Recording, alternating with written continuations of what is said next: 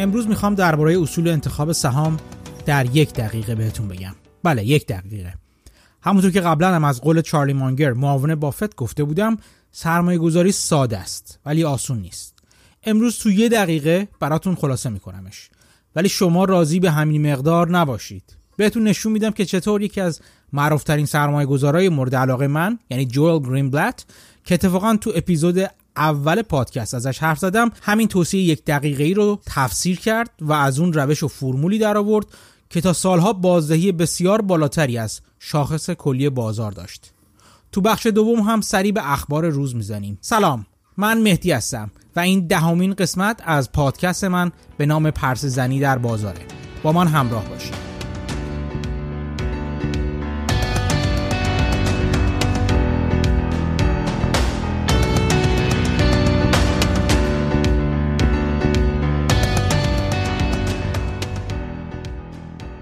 همونطور که تو هفته های پیش گفتم نوع سرمایه گذاری و انتخاب سهامی که من میپسندم ولیو اینوستینگ یا سرمایه گذاری بر مبنای ارزش سهامه.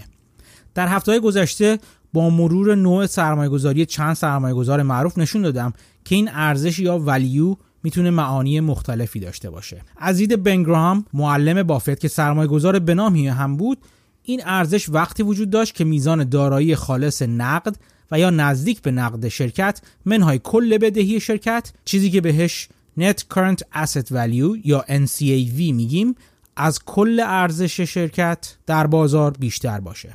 بن گراهام سعی می‌کرد تو محاسبه NCAV بسیار محتاط باشه. یعنی چی؟ بیاین نگاهی به محاسبه این دارایی خالص نزدیک به نقد شرکت بندازیم. میگیم دارایی خالص چون باید از دارایی های نزدیک به نقد شرکت مبلغ کل بدهی ها و تعهدات شرکت رو کم کنیم. بدهی ها شامل بدهی های کوتاه مدت و بدهی های بلند مدت میشن. تعهدات شامل خیلی چیزهای دیگه هم میشن از جمله تعهد پرداخت هایی که هنوز انجام نشدن. مثل تعهد پرداخت هزینه مواد اولیه خریداری شده. یعنی تو قسمت تعهدات محاسبمون تا فیها خالدون چیزی که شرکت باید به هر نحوی به هر کسی پرداخت کنه رو در میاریم. اینجاست که محافظه کاری روش گراهام شروع به نمایان شدن می‌کنه. یعنی تو محاسبه دارایی خالص نزدیک به نقد عملا همه دارایی های شرکت رو به حساب نمیاره. یعنی دارایی های مثلا بلند مدت شرکت مثل زمین ها و املاک شرکت و یا ماشینالات و تجهیزات شرکت رو با ارزش دفتریشون یا بوک ولیوشون محاسبه نمی‌کنه. بلکه اگر بخواد اونا رو هم جزو دارایی های نزدیک به نقد حساب کنه ارزش حراجی یا لیکویدیشنشون رو مد نظر قرار میده. یعنی حساب می‌کنه میگه اگه چوب حراج بهشون بزنه چقدر می‌تونه بفروشدشون؟ که البته طبیعتا ارزش بسیار کمتری از ارزش دفتریشون دستشون می‌گیره. یادتون نره فرض بنگراهام این بود که بعضی شرکت ها مردهشون یعنی تعطیل شده و حراج شدهشون بیشتر از قیمت فعلیشون تو بازار میارزه. اصلا دنبال همچین شرکت هایی بود. به همین علته که تأکید اصلیش وقتی دارایی های نزدیک به نقد شرکت رو محاسبه می‌کنه تا کل بدهی ها رو ازشون کم کنه روی پول نقد شرکته. موجودی انباری که می‌تونه به قیمت روز بفروشه و یا پولی که از مشتری ها طلب داره. و خیلی اگه لطف کنه قسمتی از ارزش دارایی های بلند مدت شرکت رو هم محاسبه می‌کنه. تازه بعد از همه اینا اینها هم برای گراهام کافی نیست که دارایی های نزدیک به نقد خالص شرکت از ارزش سهامش تو بازار بیشتر باشه. نه اون به دنبال یه حاشیه امنیت هم هست و انتظار داره این عدد یعنی دارایی های نقد خالص شرکت خیلی از ارزش سهام شرکت تو بازار بیشتر باشه.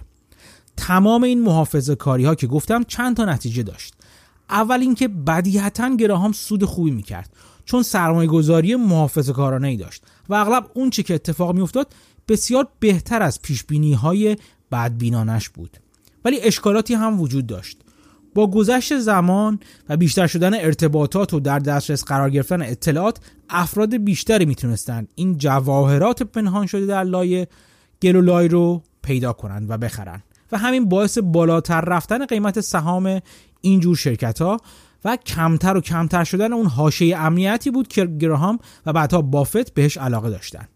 اینجوری در طول زمان هر روز تعداد سهام با ارزش پنهان شبیه این که بافت بهشون سهام ته‌سیگار یا cigar butt می‌گفت و البته انسان های با کلاس‌تر بعدا بهشون net net می‌گفتن با توجه به اصطلاح net current asset value کمتر و کمتر می‌شد. یه عامل دیگه هم تو کمیاب شدن و ناپدید شدن چنین سهامی تو بازار موثر بود. و اون این بود که تو بازارهای رو به بالا یا گاو بازار یا بول مارکت اصولا سهامداران حاضر بودن برای هر سهامی پول بیشتری پرداخت کنن.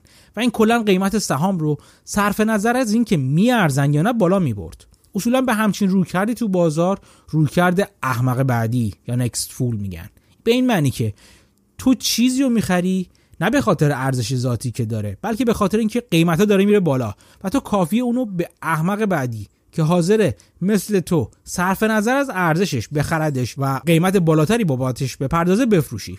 تو پرانتز بگم در مورد چیزایی که اصولا ارزش ذاتی ندارن یعنی درآمدزایی نمی‌کنن و یا در مورد اینکه چنین ارزش ذاتی رو دارن یا نه شک زیادی وجود داره معیار قیمت گذاریه و نه ارزش گذاری قیمت گذاری هم اینجا از همون مفهوم احمق بعدی یه جورایی میاد. خیلی ها معتقدن بیت کوین هم چنین چیزیه.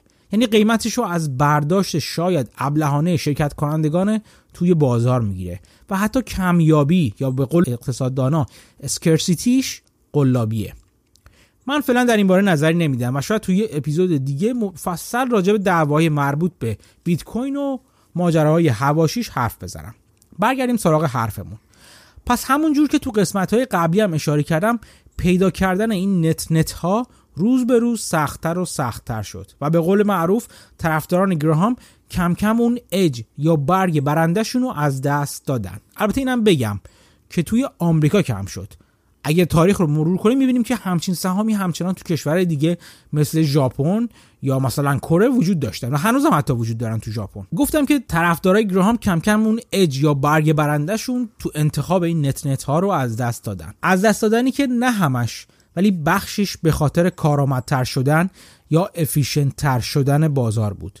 مفهومی که اپیزود ششم مفصل راجبش حرف زدیم. همه اینها از جمله دلایلی بود که باعث شد کسی مثل بافت نگاه خودش رو از net net ها به سمت نگاهی نزدیک به نگاه فیل فیشر بگردونه. یعنی خرید سهامی که شرکت های خوبی بودن بایندهی طولانی و درخشان و البته نه چندان گرون. گفتیم تو اپیزود قبلی که بافت این چرخش نگاه رو مدیون دوست و معاون سالهای بعدش چارلی مانگر بود. کمی درباره چارلی مانگر قبلا گفتیم. چیزی که بهش اشاره باید بکنم نگاه فلسفی طور مانگر به زندگی سرمایه گذاری اقتصاد و و و غیره است.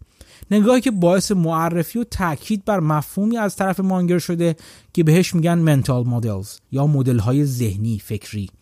یعنی عصاره روش شناسانه هر علم و فنی رو متوجه میشه و اون رو تو موارد دیگه به کار می‌بره. برای اینکه یه نمونهش رو ببینید مثلا گفته میشه اون حاشیه سود یا margin of safety که سرمایه گذاران ارزش محور value investors همیشه دنبالش بودن و روش تاکید می‌کنن مفهومی شبیه سیفتی فاکتور تو مهندسی. یعنی مثلا بعد از انجام تمام محاسبات برای تعیین زخامت یه صفحه تو طراحی مخزن یه مهندس میاد و ضریبی رو به اون زخامت که محاسبه کرده اضافه می‌کنه. تا خودش رو تو جای امنی قرار بده. چرا که می‌دونه محاسباتش برای شرایط ایدئال یا حتی اگه دقیق باشه برای شرایط پیش بینی شده است.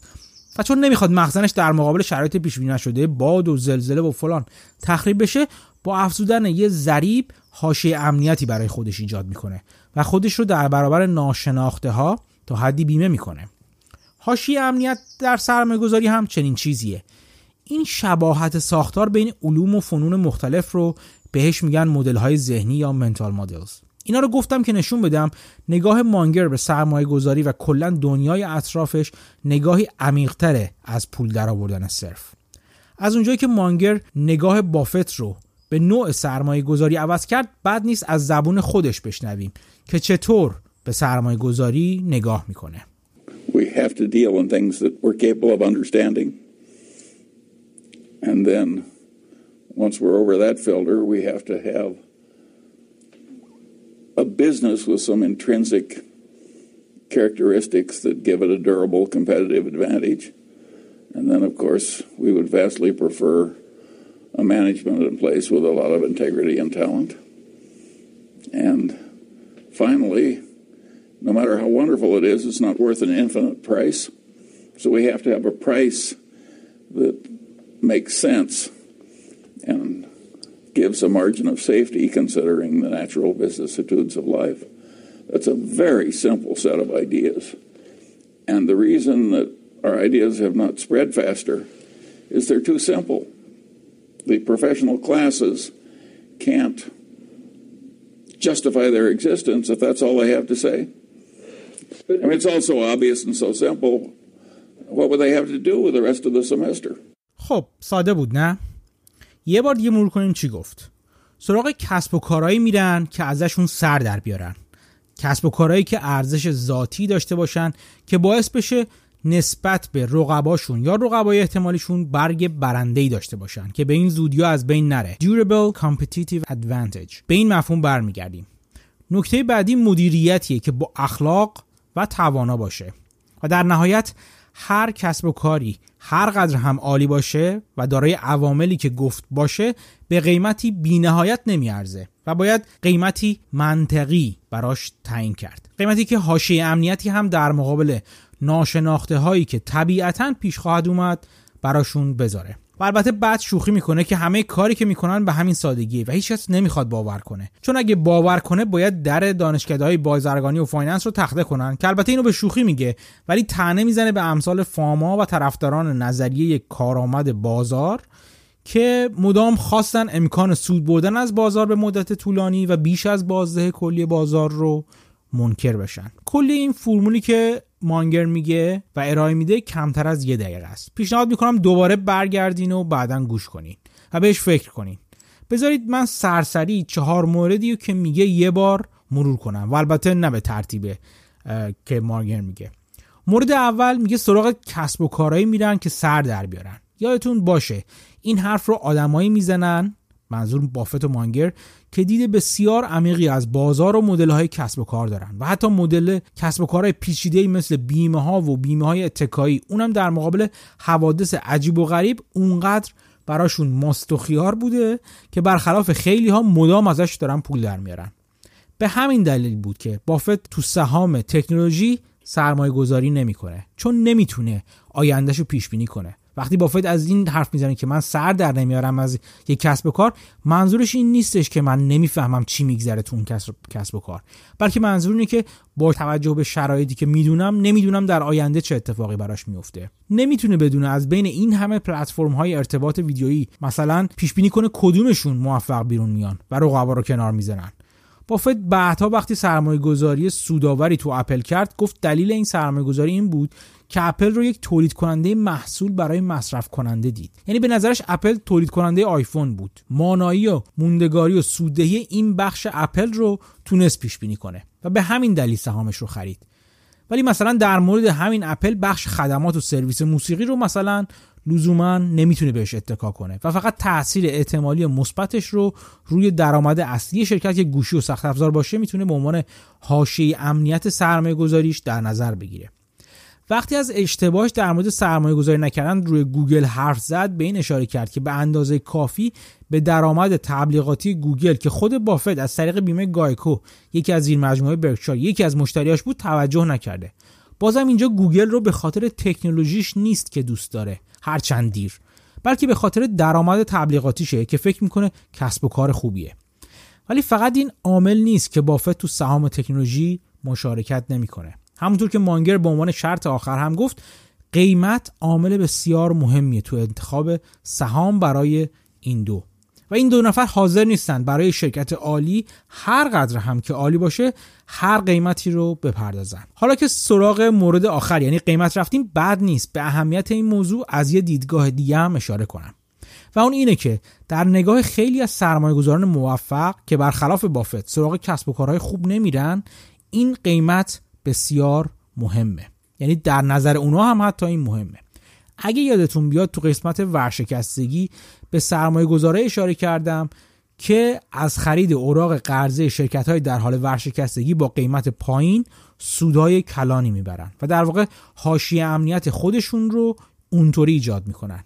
یکی از این سرمایه گذاره که بسیار مورد علاقه منه کسیه به نام هاوارد مارکس که جا داره یه اپیزود کامل رو به سبک و طرز فکرش اختصاص بدم این هاوارد مارکس که اتفاقا تخصصش سرمایه گذاری تو چنین اوراقیه چیزی که بهش دیسترس asset اینوستینگ گفته میشه برای سهامداران خودش یادداشت‌های دوره‌ای میفرسته و افکار و نگاه خودش رو شهر میده تو این یادداشت‌ها. چیزی شبیه نامه های بافت به سهامداراش.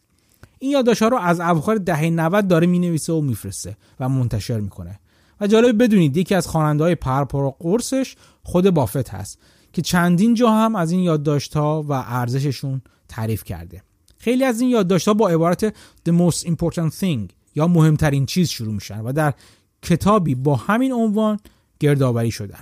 توی یکی از بخش‌های کتاب هاوارد مارکس با اشاره به همین قیمت به عنوان رکن اساسی تصمیم گیریش میگه که مهمترین چیز قیمته.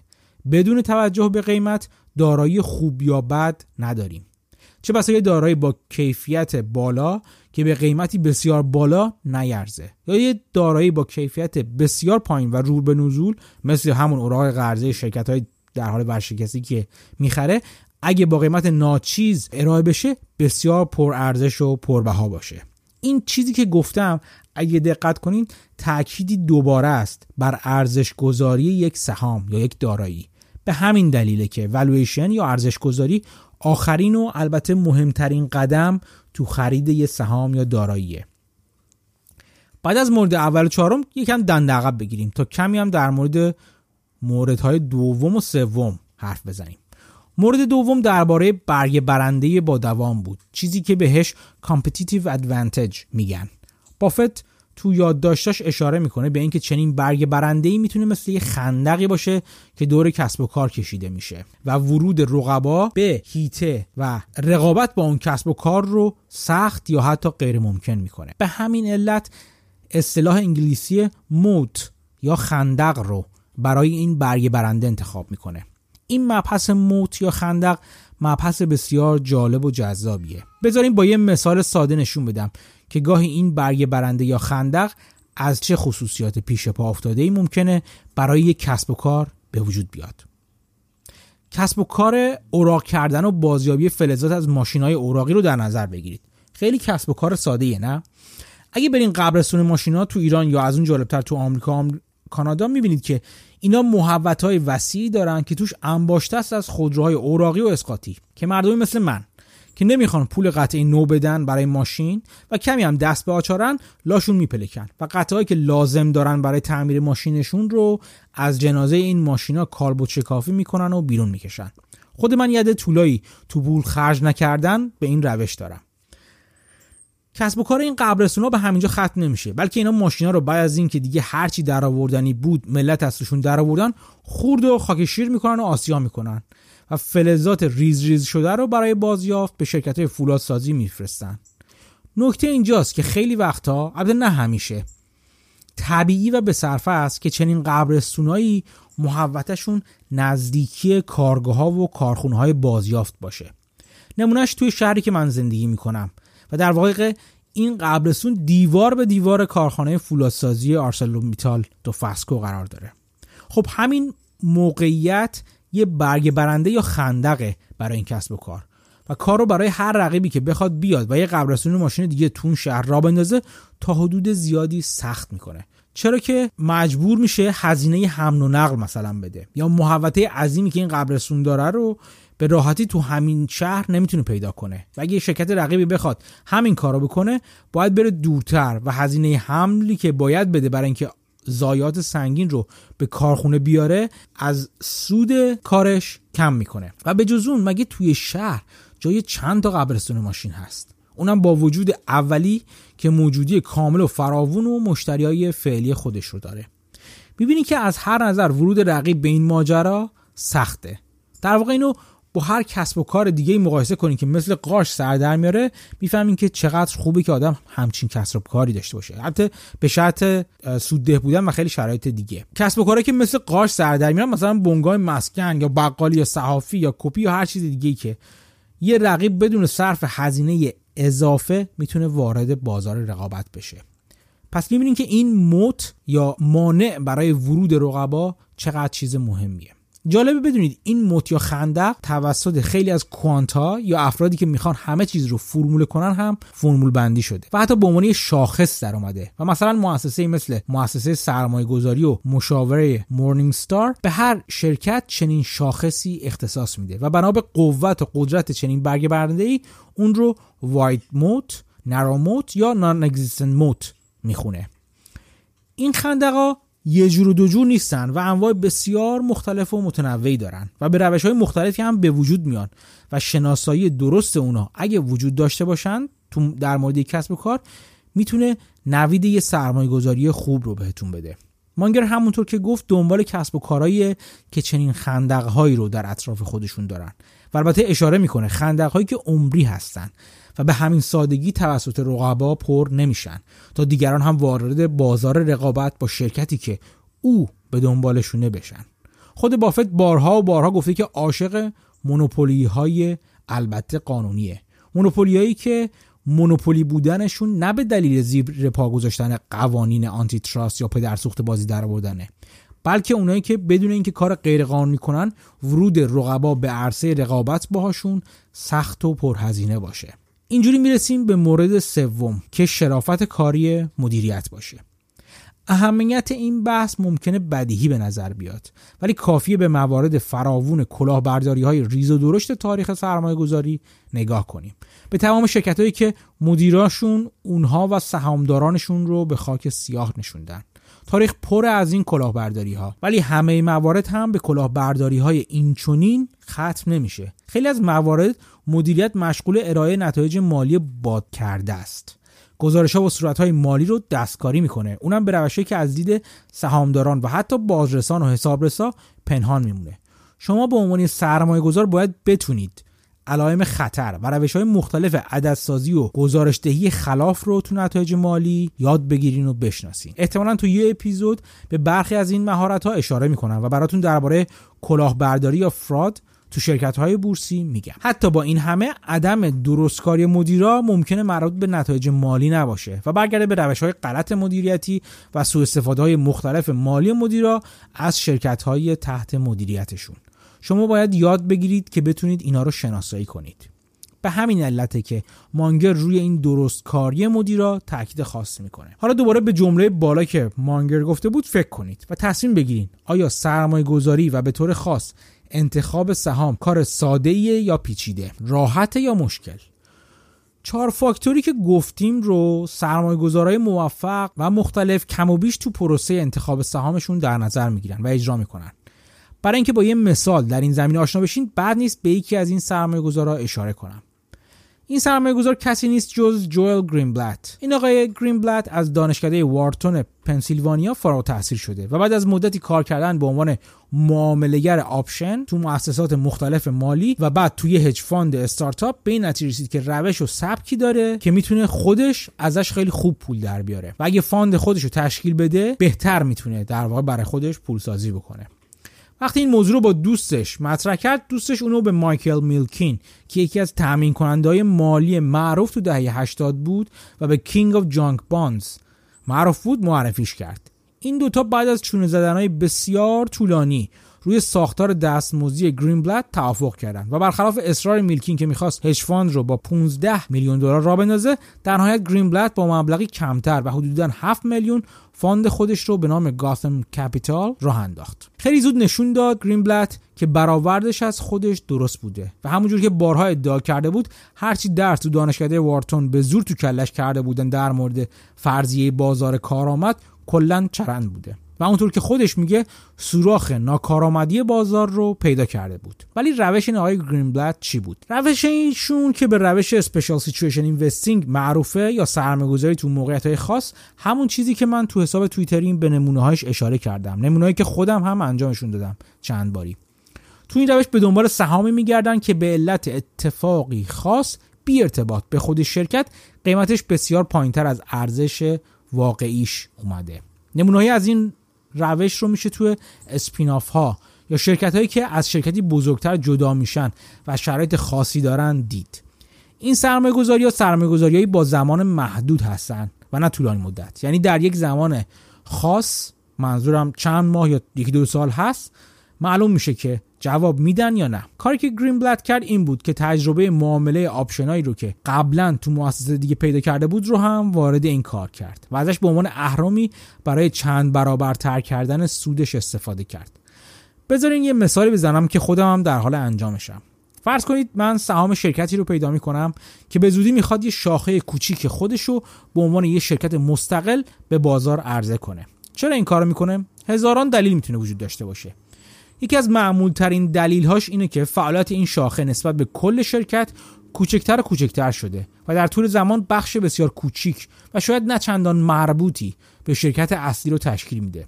تو این مثال خاص فرض کنید شرکت بزرگتر یه شرکت غذایی بزرگه و بازوی کوچکترش یه شاخه بسته بندی خاص وکیومی هست. اینجور جدایی ها وقتی هم ممکنه رخ بده که یه مدیر با سابقه می‌خواد از شرکت جدا بشه و به شرکت پیشنهاد میده قسمت تحت مدیریتش رو تو بازار عرضه کنه تا اون و بقیه بتونن بخرنش.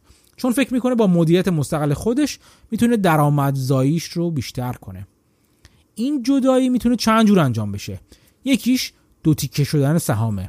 یعنی یه سهام بخش اصلی و یه سهام بازوی کوچیک. اینجوری سهامدارای اولیه شرکت صاحب دو تا سهام میشن. یعنی سهامی که دارن دو تیکه میشه و صاحب هر دوشون میشن. و اگه بخوان هر دو رو نگه میدارن یا اگه بخوان می‌تونن کوچیکه رو مثلا تو بازار بفروشن.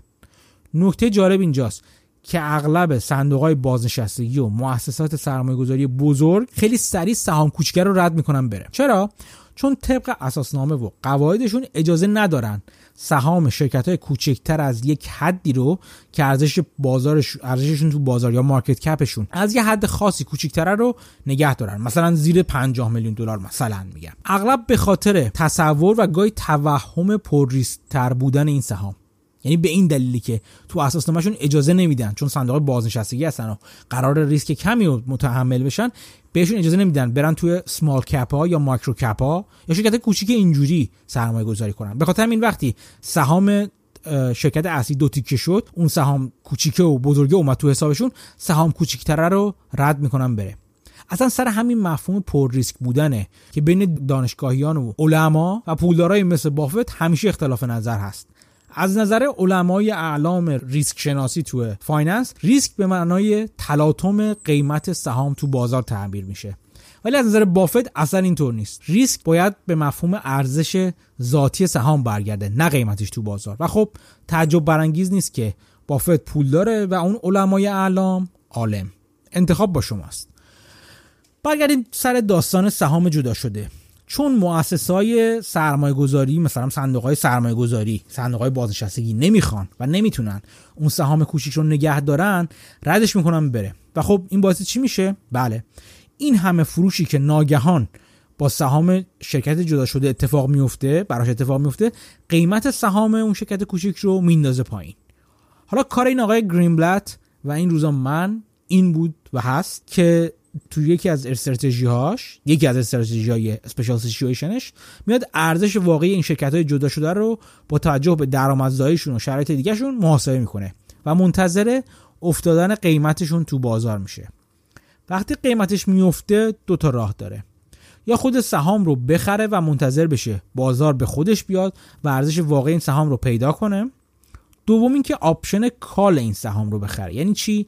یعنی حق خرید سهام این شرکت رو در زمانی خاص و با قیمتی خاص که اغلب اینجوری انتخاب می‌کنه قیمت خاص رو که کمی قیمت از قیمت امروزش پایین تر باشه این حق رو می‌خره. چون این حق خرید هزینه بسیار کمتر از خود سهام داره مثلا یک چهارم پنجم قیمت خود سهامه باعث میشه با هزینه معادل قیمت سهام 4 5 تا حق خرید رو بخره. خب این همون اهرام یا لورج دیگه که استفاده می‌کنه. اینجوری وقتی قیمت سهام تو اون روز معین بالاتر از قیمت روز اولش باشه گرین بلد چون حق خریدش با قیمتی بسیار پایینتر رو داره از این اختلاف قیمت سود هنگفتی می‌کنه. سودی که با اون لورج چند برابر هم شده.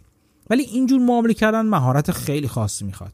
چرا که شما نه تنها باید در مورد ارزش واقعی سهام درست حساب کرده باشین و بدونین ارزش واقعیش چقدره و به چه مقداری قراره برسه بلکه باید در مورد زمانی که قیمت سهام به اون قیمت می‌رسه یا از اون بالاتر هم میره هم تخمین درستی داشته باشین.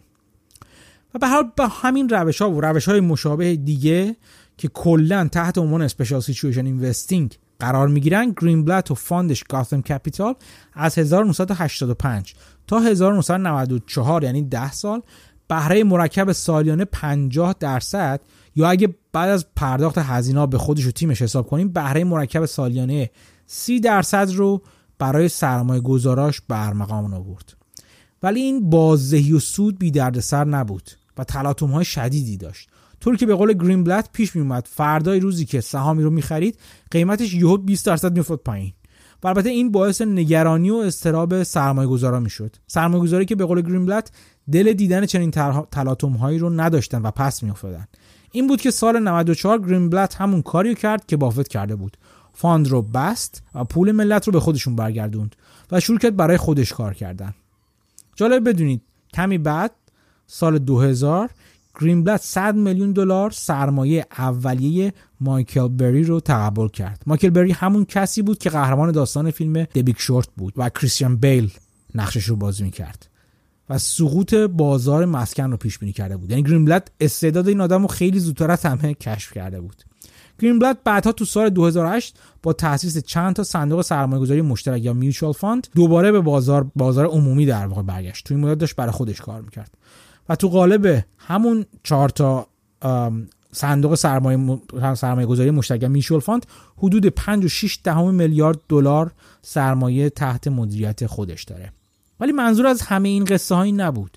گرینبلت چند سال تو دانشگاه کلمبیا درس داد و تکنیک های خودش رو به دانشجوها آموزش داد. نتیجه این آموزشات دو تا کتاب شد که البته کتاب هایی بودن با عنوان مسخره و خنده دار که حتی خودش هم اذعان داره به اینکه این عنوان جالبی نیستن برای کتاب. ولی خب مفهوم توی این کتاب بسیار جالب هستن. کتاب اول کتابی بود با عنوان مسخره You can be a stock market genius. یا شما می‌تونید نابغه بازار سهام باشید. اسم شبیه این کتابای دوزاری و در پیته. ولی یکی از جالبترین و پربهاترین کتابایی که من خوندم. تمرکز اصلی مطالب کتاب روی همون تکنیک های اسپیشال سیچویشن اینوستینگ هست. کتاب دوم کتابی با عنوان مسخره بعدی Magic Formula That Beats the Market. فرمول جادویی که بازدهی بازار رو شکست میده. تو این زیر این عنوان مسخره هم گرین سعی می‌کنه به عنوان یک کوانت به سرمایه گذاران خرد نشون بده که چطوری با یه روش ساده کسب و کارهای خوب رو پیدا می‌کنن. این کتاب بسیار کوچیک و ساده که خود گرینبلد میگه انگار برای بچه‌م نوشتم. یعنی یه صبح تا ظهر می‌تونین کتابو تموم کنیدش. خیلی کتاب ساده ایه ولی به شدت کارا. منطقش بسیار ساده است و از دو تا فاکتور بهره می‌بره. اگه سادهش کنم این میشه. این فرمول سهام رو بر اساس دو فاکتور طبقه بندی می‌کنه. اول خوبی کسب و کار و داشتن برگ برنده و دوم ارزونیش. چطوری این دوتا رو کم می‌کنه؟ خیلی ساده. خوبی کسب و کار رو معادل می‌گیره با سود سرمایه گذاشته شده توی کسب و کار یا Return on Capital ROC ارزونی رو چجوری مدل می‌کنه؟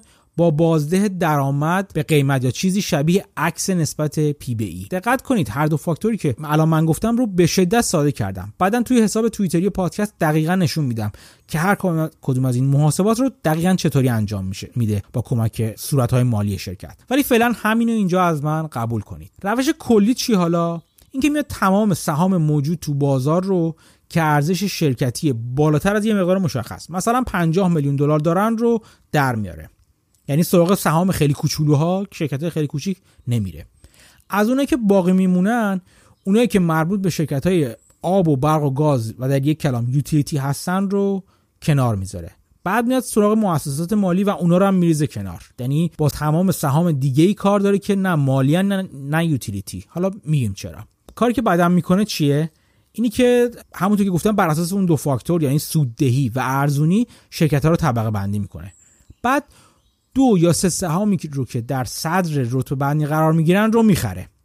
این کار رو هر ماه انجام میده تا مجموعا 20 یا 30 تا سهام جمع بشه. آخرای سال یه هفته مونده به آخر سال سبد گردانی می‌کنه. یعنی چیزی جوری این سبد گردانی انجام میده؟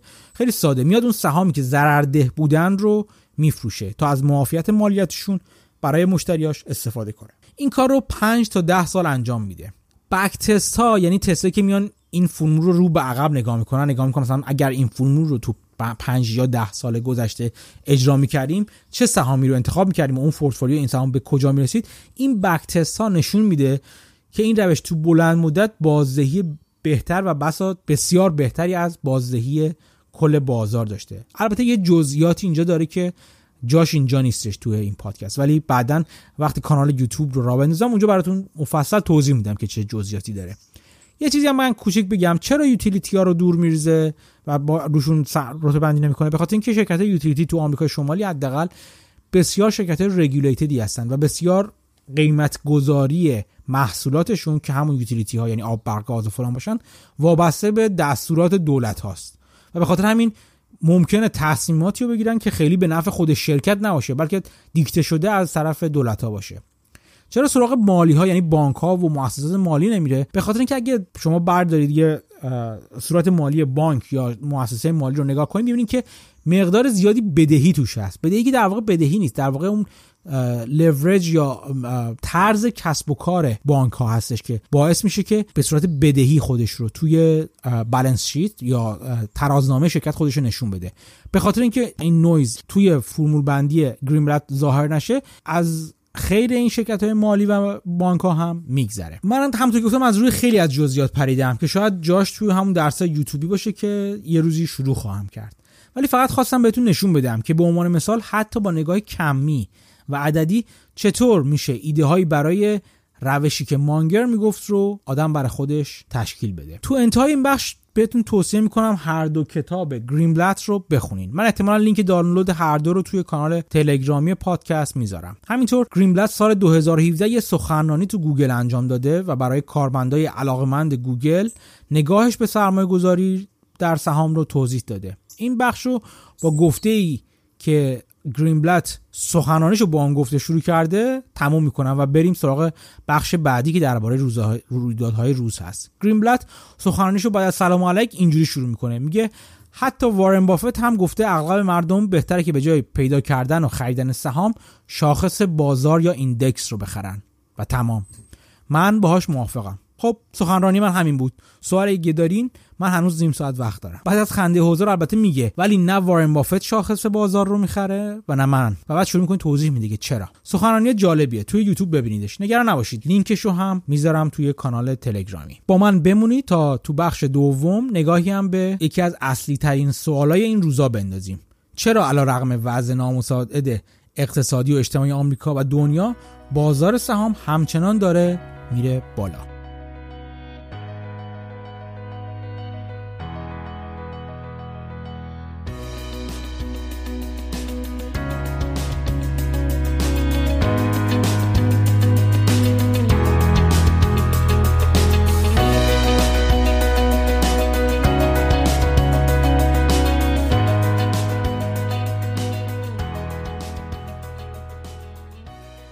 آمار هفته نهایی ماه می نشون می‌داد حدود 42.5 میلیون نفر آمریکایی بیکار شدن. این مقدار یعنی حدود 15 درصد نرخ بیکاری تو آمریکا داریم که بعد از رکود بزرگ دهه سی بالاترین نرخ بیکاری تو این کشوره. از اون طرف نارامی های اجتماعی های آمریکا رو به تصرف خودش درآورده. مردم به خیابون ریختن تا به خشونت پلیس و تبعیض نژادی و اجتماعی اعتراض کنند. با این حال اوضاع وال استریت و بازار بسیار متفاوته. شاخص S&P 500 40 درصد از نقطه سقوط خودش در آخرای ماه مارچ رشد کرده. خیلی از سرمایه گذاران میگن بازار زیادی خوشبینه در حالی که درآمد شرکت ها هنوز پایینه و بالا نیامده ولی قیمت سهام داره به روزهای قبل از بحرانش می‌رسه انگار که سرمایه گذاران مطمئنن اوضاع خیلی زود به روال عادی برمیگرده در همین حال سیاستمدارای آمریکا و در رأسشون ترامپ که از این بازگشت بازار حسابی خوشحالن وعده روزای بهتری رو میدن و به نظر می‌رسه بانک مرکزی هم ابایی نداره. از اینکه باز هم پول تو بازار تزریق کنه تا به بهبود اقتصادی به خیال خودش کمک کنه. خیلی به درستی میگن بازار سهام نماینده کل بازار نیست بلکه پنجره رو به بازار که اوضاع شرکت های سهامی عام رو تو بازار دنبال می‌کنه. ولی همه آمریکایی ها برای شرکت های سهامی عام کار نمی‌کنن. و فقط کالاهایی رو نمی‌خرن که این شرکت تولید می‌کنن. به بیان ساده تر تو خود بازار خبرهای دیگه ایه از طرفی بازار سهام نماینده ای از پیش بینی سرمایه گذاران از آینده. اون چیزی که انتظار دارن این شرکت ها در آینده از خودشون نشون بدن. در حالی که اطلاعات و آمار اقتصادی واپس نگر هستند و تصویرگر روزهای گذشته اقتصادن. اصطلاحا میگن بازار سهام یه شاخص پیشگو یا leading indicator هست. یک جور پیشبینی جمعی فعالان بازار از آینده. این خصوصیت رو میشه در بحران مالی قبلی آمریکا به خوبی دید. بازار سهام و شاخص S&P 500 تو ماه مارچ 2009 به کف خودش رسید و تا انتهای همون سال 60 درصد از کف خودش بالاتر اومده بود. چرا که سرمایه گذارا پیشبینی روزای بهتری رو می‌کردن. ولی در همون حال نرخ بیکاری مدام رو به افزایش بود تا اینکه تو اکتبر همون سال در ده درصد به اوج خودش رسید. تو ماه مارچ خبرهای بد درباره اقتصاد متوقف نشد و همچنان ادامه داشت. ولی تو اون ماه سرمایه گذارا به این نتیجه رسیده بودن که هرچی خبر بد ممکن بود وجود داشته باشه تاثیر خودش رو در قیمت سهام گذاشته و آینده کم کم بهتر خواهد شد. اغلب شاخص های اقتصادی ولی برخلاف شاخص بازار سهام واپس نگر یا lagging indicator هستند. مثلا آمار و ارقام GDP تو سه ماهی اول سال تو ماه آوریل اعلام میشه چون محاسبه و جمع آوری اطلاعات و همبندیش زمان می‌بره. یعنی تا اطلاعات سه ماهی اول اعلام بشه رسیدیم به وسط های سه ماهی دوم. در مقابل شاخص های بازار تو بازار سهام بسیار متلاطمتر از شاخص های دیگه اقتصادی هستند و اینو میشه تو جابجایی های شاخص نزدک مثلا به خوبی دید.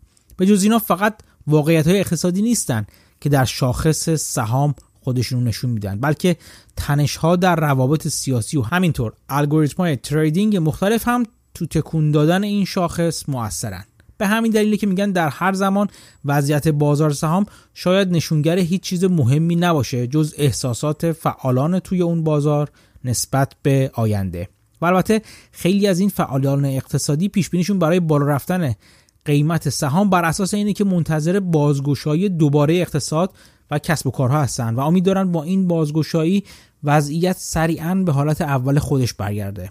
به همین دلیل که هر خبر نصف و نیمه مثبتی درباره داروها یا واکسن ویروس و فلان شاخص سهام رو رو به بالا هل میده.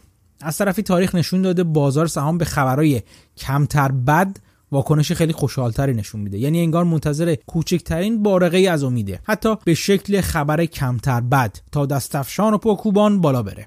از طرفی برخی تعطیلی ها و کاهش شغل ها به مزاق شرکت هایی که از میزان پرداخت دستمزداشون کم شده خوش اومده. شرکت های مثل اوبر که وقتی تعدیل ها و کاهش هزینه رو اعلام کرد سهامش به امید بالا رفتن سود عملیاتیش یه روزه 9 درصد رشد کرد. از اون طرف بانک مرکزی وارد ماجرا شده. از میانه ماه مارچ بانک مرکزی نه تنها نرخ بهره بانکی رو به شدت کاهش داده بلکه میلیاردها دلار پول به بازار تزریق کرده. این سیگنال مثبتی برای سرمایه گذاری سهام. چرا که با ریختن پول توی بازار و پایین بودن نرخ بهره بازار سهام همچنان یکی از جذابترین مقصدهای پول ریخته شده تو بازار محسوب میشه. این مثل اینه که به سرمایه گذارا علامت بدی که بخرین. بانک مرکزی پشتتونه. به جز اینا کنگره هم مصوبات جدیدی داره که به دولت اجازه خرج کردن دو تریلیون دلار دیگه برای کمک به کسب و کارهای مشکل پیدا کرده رو داده. و عجیب نیست که مقداری از این پول راه خودش رو به بازار سهام پیدا کنه که همچنان یکی از جذابترین بازارها حساب میشه. وقتی نرخ سود بانکی و اوراق قرضه دولتی به کف زمین چسبیده عجیب نبود که یه سری تحقیق در واقع نشون داد قسمتی از چک هایی که دولت برای کمک به مردم کشیده واقعا تو کارگزاری های سهام خرج شدن. دلیل دیگه بالا رفتن بازار اینه که بخش اعظمی از ارزش بازار سهام رو تعداد محدودی شرکت که تقریبا همشون هم شرکت های تکنولوژی هستن تشکیل میدن و شیوع ویروس فلان تاثیر چندانی بر کسب و کار این شرکت ها نداشته و چه بسا تا حدی رونق بیشتری هم بهشون داده 5 تا دونه از این سهام یعنی سهام شرکت های مایکروسافت، اپل، آمازون، گوگل و فیسبوک به تنهایی یک پنجم ارزش کل شاخص S&P 500 رو تشکیل میدن. چهار تا از این پنج تا ارزشی نزدیک یا بیش از یک تریلیون دلار دارن هر کدومشون. بالا رفتن سهام این شرکت ها خودش کلی بازار رو بالا کشیده. حالا همه اینا باعث فاصله زیاد بازار سهام و کف جامعه شده. به عبارتی فاصله وال استریت و مین استریت بیش از هر زمان دیگه شده. خیلی از افراد عادی احتیاط کردن و پول نقدشون رو نگه داشتن. جالبه بدونید 14 درصد از مردم آمریکا فقط مستقیما تو بازار سهام مشترکت می‌کنن. اگه به این افراد کسانی که از طریق حسابهای بازنشستگیشون با واسطه صندوقهای بازنشستگی تو بازار سهام هستن رو اضافه کنیم این نرخ به 52 درصد خانوارها می‌رسه. و جالبتره که بدونید هرچی درآمد بالاتر میره احتمال سهامدار بودن هم بالاتر میره. برای مثال 88 درصد کسانی که درآمدی بالای 100 هزار دلار دارن صاحب سهام شرکت ها هستن. از همه اینا ممکنه بشه نتیجه گرفت سود رشد اخیر بازار سهام به صورت نامتعادلی بین خانواده ها تقسیم شده. اینجاست که عقیده ها با هم متفاوت میشه. برخی مثل اشتیگلیتس برنده جایزه نوبل عقیده دارند کمک ها و محرک های دولتی جایی که باید می‌رفتن نرفتن و بیشتر به کمک شرکت های بزرگ شتافتن.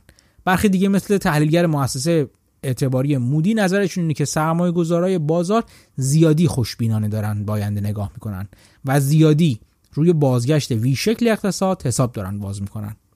البته این گسست بازار سهام و اقتصاد همیشه یه طرفه نبوده و مثلا تو سال 2018 در حالی که رشد جی دی پی به حد اکثر خودش رسیده بود ولی بازار سهام به دلیل شرایط نامطمئن تعرفه های تجاری بین آمریکا و بقیه کشورها مثل چین رو به پایین حرکت می‌کرد.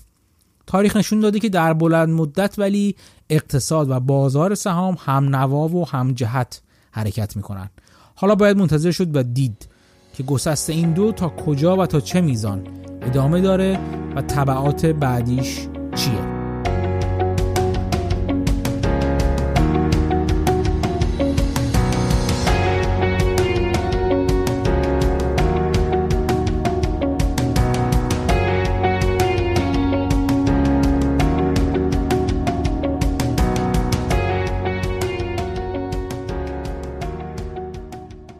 امیدوارم که از پادکست این هفته هم لذت برده باشین و اندکی به دونستاناتون اضافه شده باشه. بیشتر از اون امیدوارم بهتون ایده هایی برای فکر کردن و شاید متفاوت فکر کردن درباره بازار و سرمایه گذاری داده باشم.